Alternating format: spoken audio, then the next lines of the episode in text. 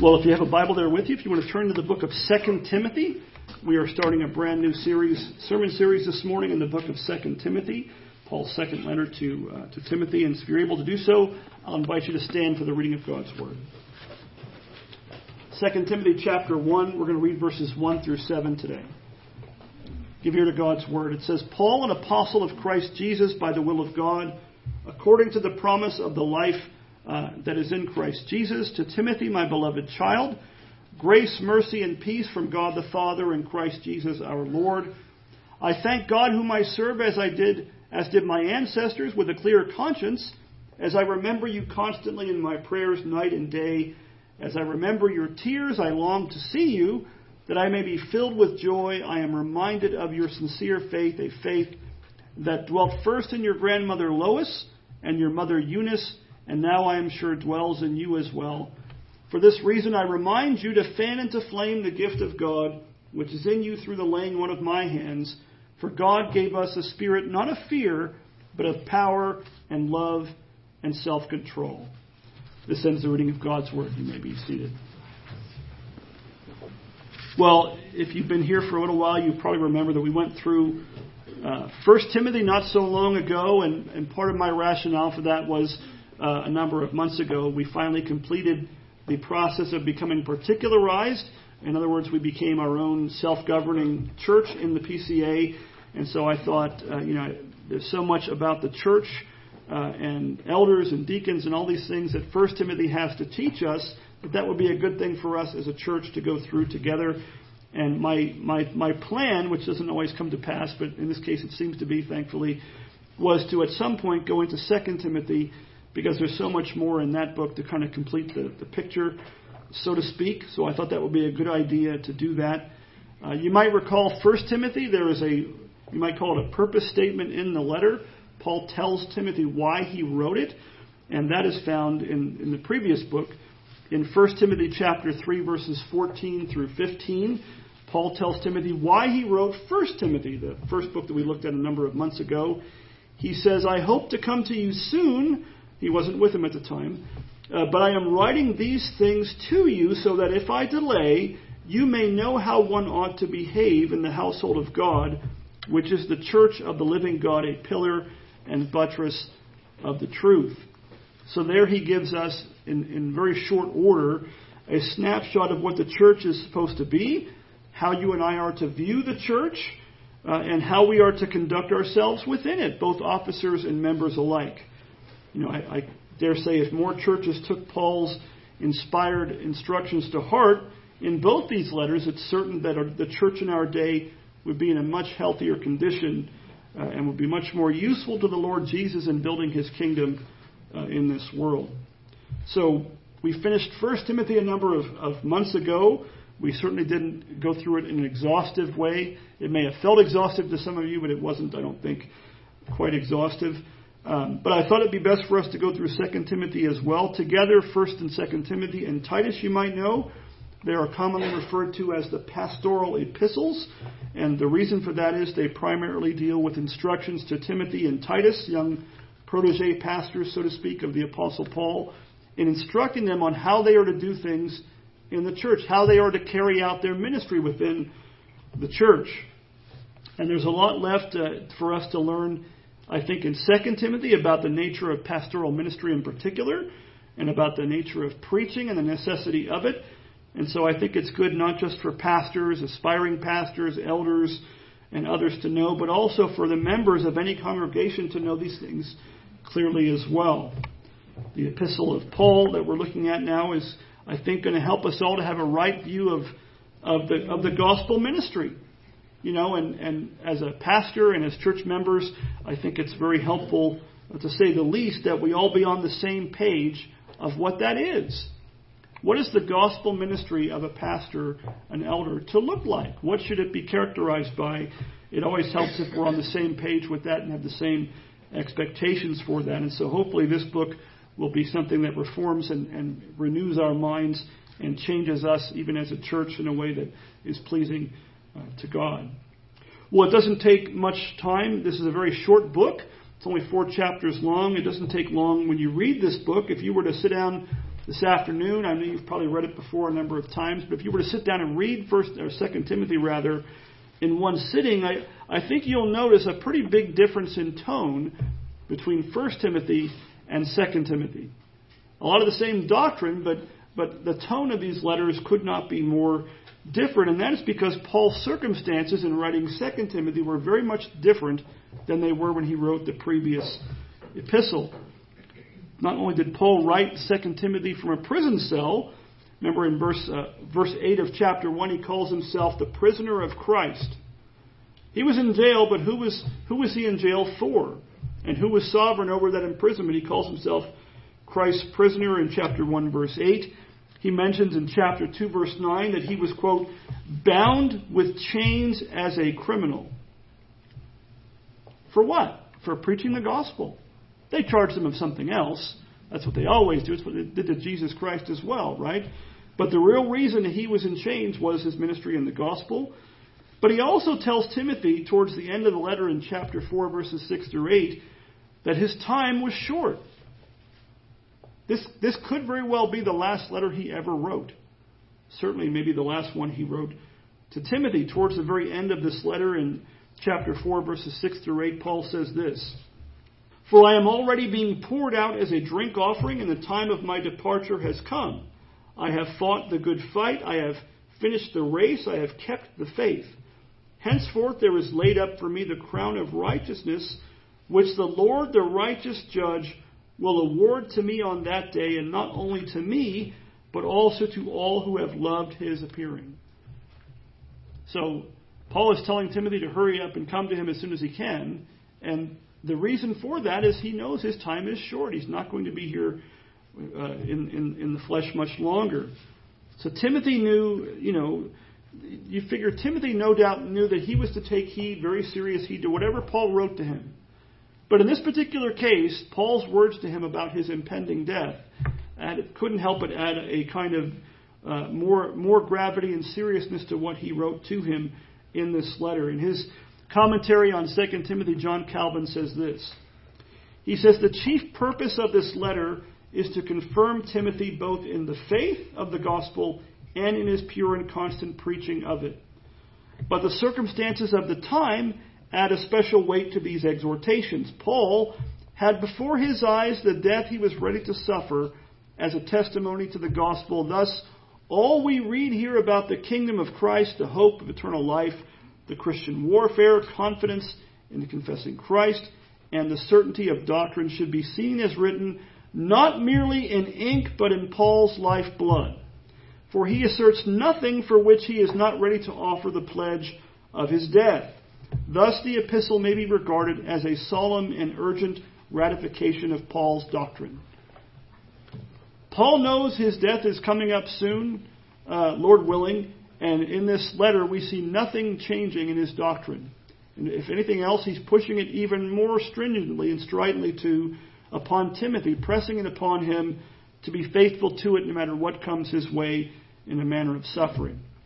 Now, if you knew that you were writing what was likely to be your last correspondence, and nobody writes letters these days, it seems like everybody does email and texting and whatnot. But if you were, if you knew that you were going to be writing your last correspondence to somebody, whether it was your own time that was short or whether it was their time that was short, what would you say? What would you write? You ever think about maybe you've had the opportunity to do just that? And what, what kind of thought did you put into what you were going to tell them or what you were going to say? Would you waste time and ink on unimportant matters? Or would you be sure to write the most crucial and vitally important things that they could know? Let that then influence how you view Paul's instructions in this epistle because that's really what he's doing here in 2 Timothy. He's getting ready in some ways, if I can use the analogy of track and field. He's going to Paul is going to pass the baton off to Timothy soon. And he wants to be sure that Timothy knows what he is to do and how he is to do it as a minister of the gospel of Christ. in many ways, the things that Paul writes about in this letter, you could say they must have been the things that he viewed as the most important, the most crucial things for Timothy, his son in the faith, to do and to keep in mind. And may we learn to think of these things likewise. So as we go through this book, try to keep that in mind that this, you know, Paul's not mincing words here, he's not wasting breath. These are the things he saw in some ways for a minister as of first importance for him to go on in how he was to serve. Well, the first thing that we see in our text, we're going to look uh, mainly at verses 1 and 2 this morning, the opening greeting. And the first thing that we see in, in most New Testament epistles from Paul or Peter or James or whatnot is an opening greeting of some kind. Now, I don't know if you're like me, but if you sit down to read one of the epistles, I have to be honest, very often my mind kind of glosses right past the opening greeting.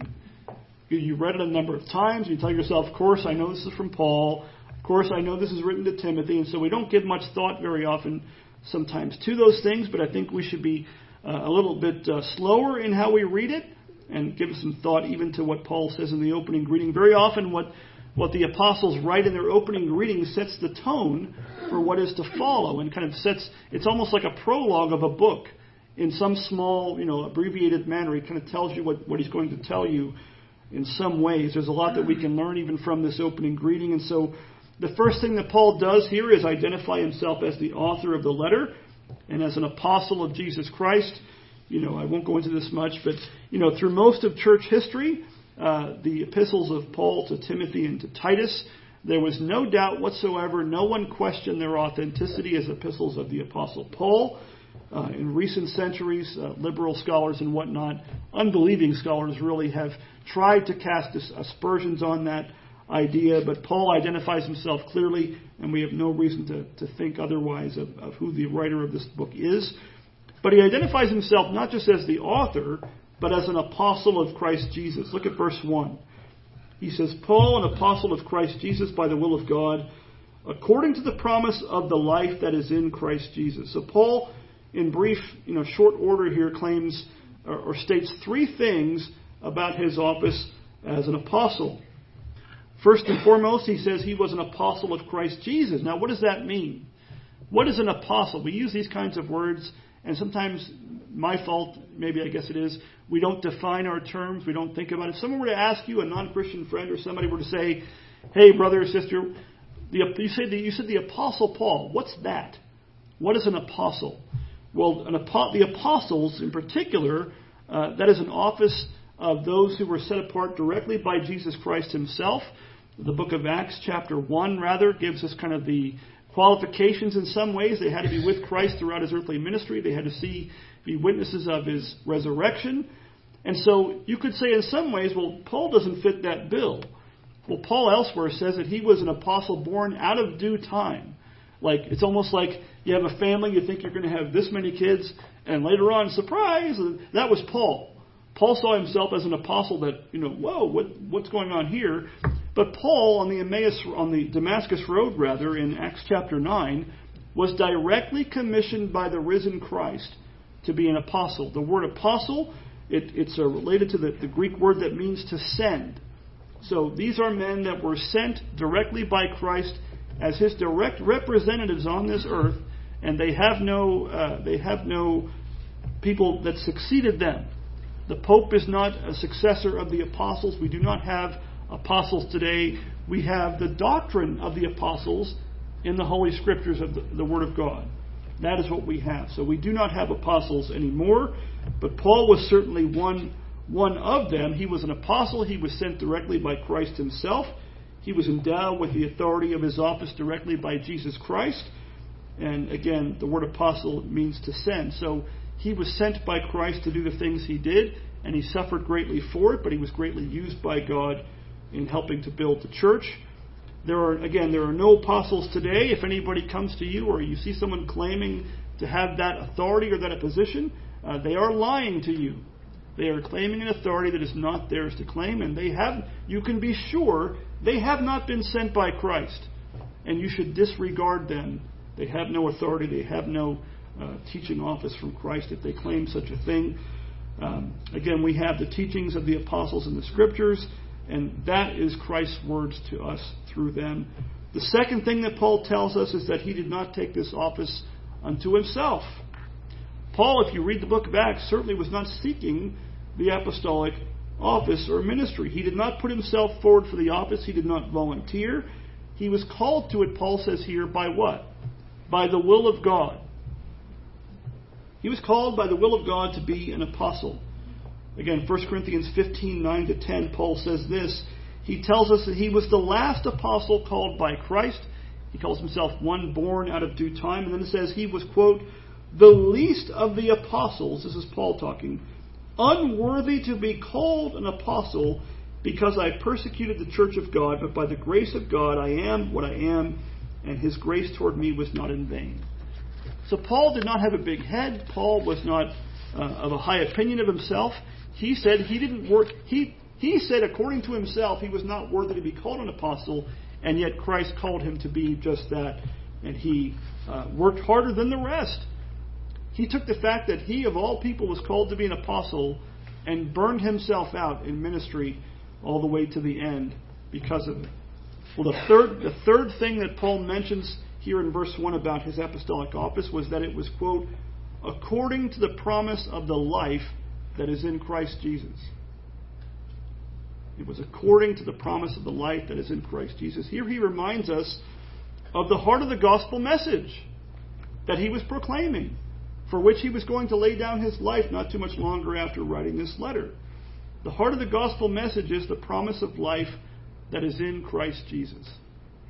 That is why Paul suffered the things he did. It's why he went to no, spared no expense, spared no effort uh, in ministering the gospel all over the world in Asia Minor. It was to the ministry of the gospel in particular that Paul was called first and foremost as an apostle. And likewise, it was to the ministry of the gospel that Timothy and every true pastor today is called to serve in as well. You know, it's, it's easy, um, you might know, it, it's easy to get kind of caught up in the busyness of life and ministry and kind of lose sight of the fact that that's what the ministry is about.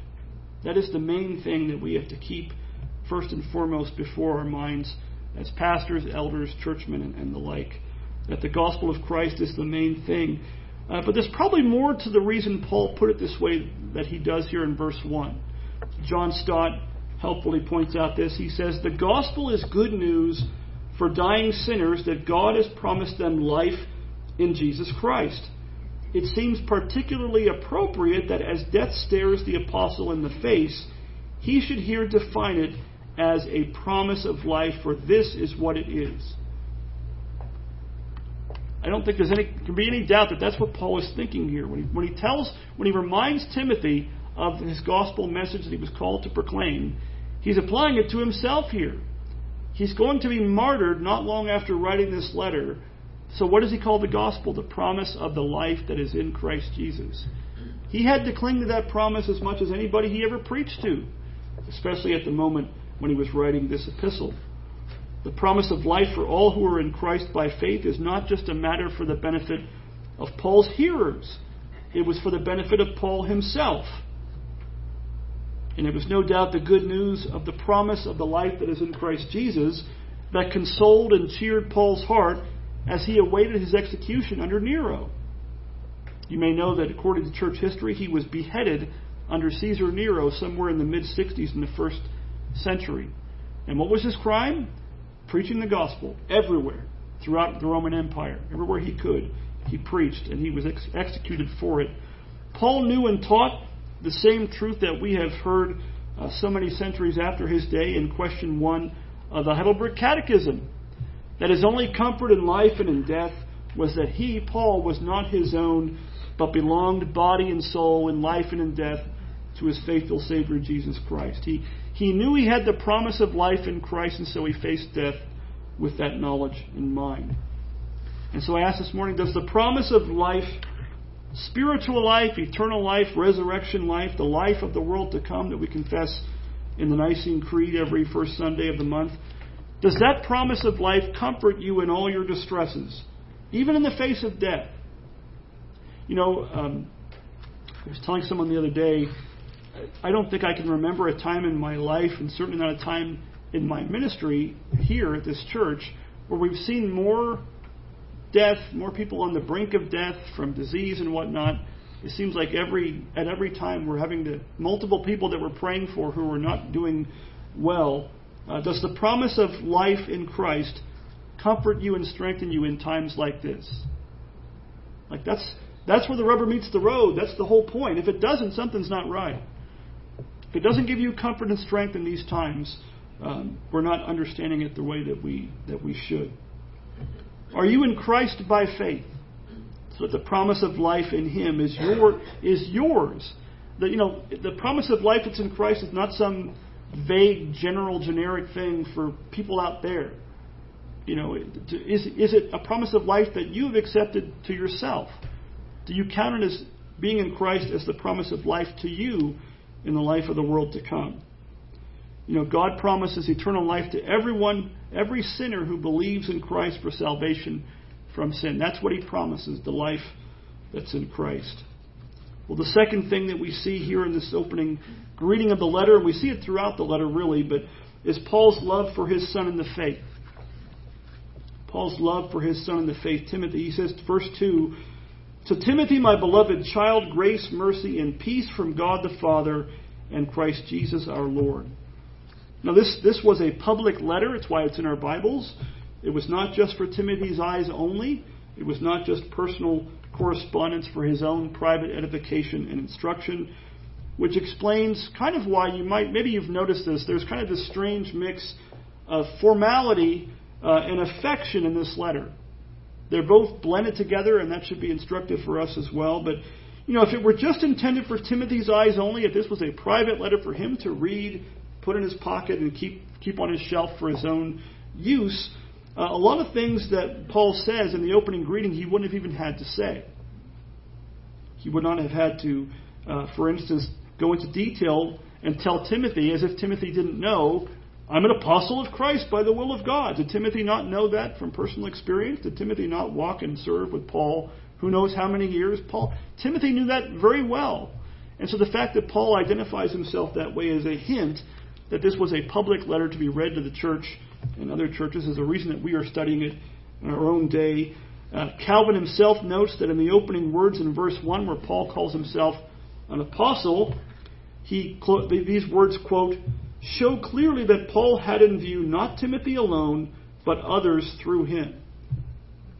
Paul intended that letter to be read to the churches and not just to Timothy himself. Likewise, Paul encourages Timothy by calling himself, calling him his beloved child or beloved son in the faith. And, you know, that, that is certainly for Timothy's own encouragement, but I think it's also, I think it's reasonable to assume, knowing it's a public letter, this was his way of making sure others who heard the letter read held Timothy in high esteem. That they did not take his authority as a, as a pastor, as a minister of the gospel lightly. They, you know, the temptation might be well, we had Paul here, an apostle, and here's this kid. Now, Timothy was young. Paul has to tell him, let nobody look down on your youth, or let no one despise your youth in 1 Timothy, right? So Timothy probably didn't have the same kind of presence that Paul had. He was much younger, and Paul would not have them take him any bit more lightly than they took Paul himself.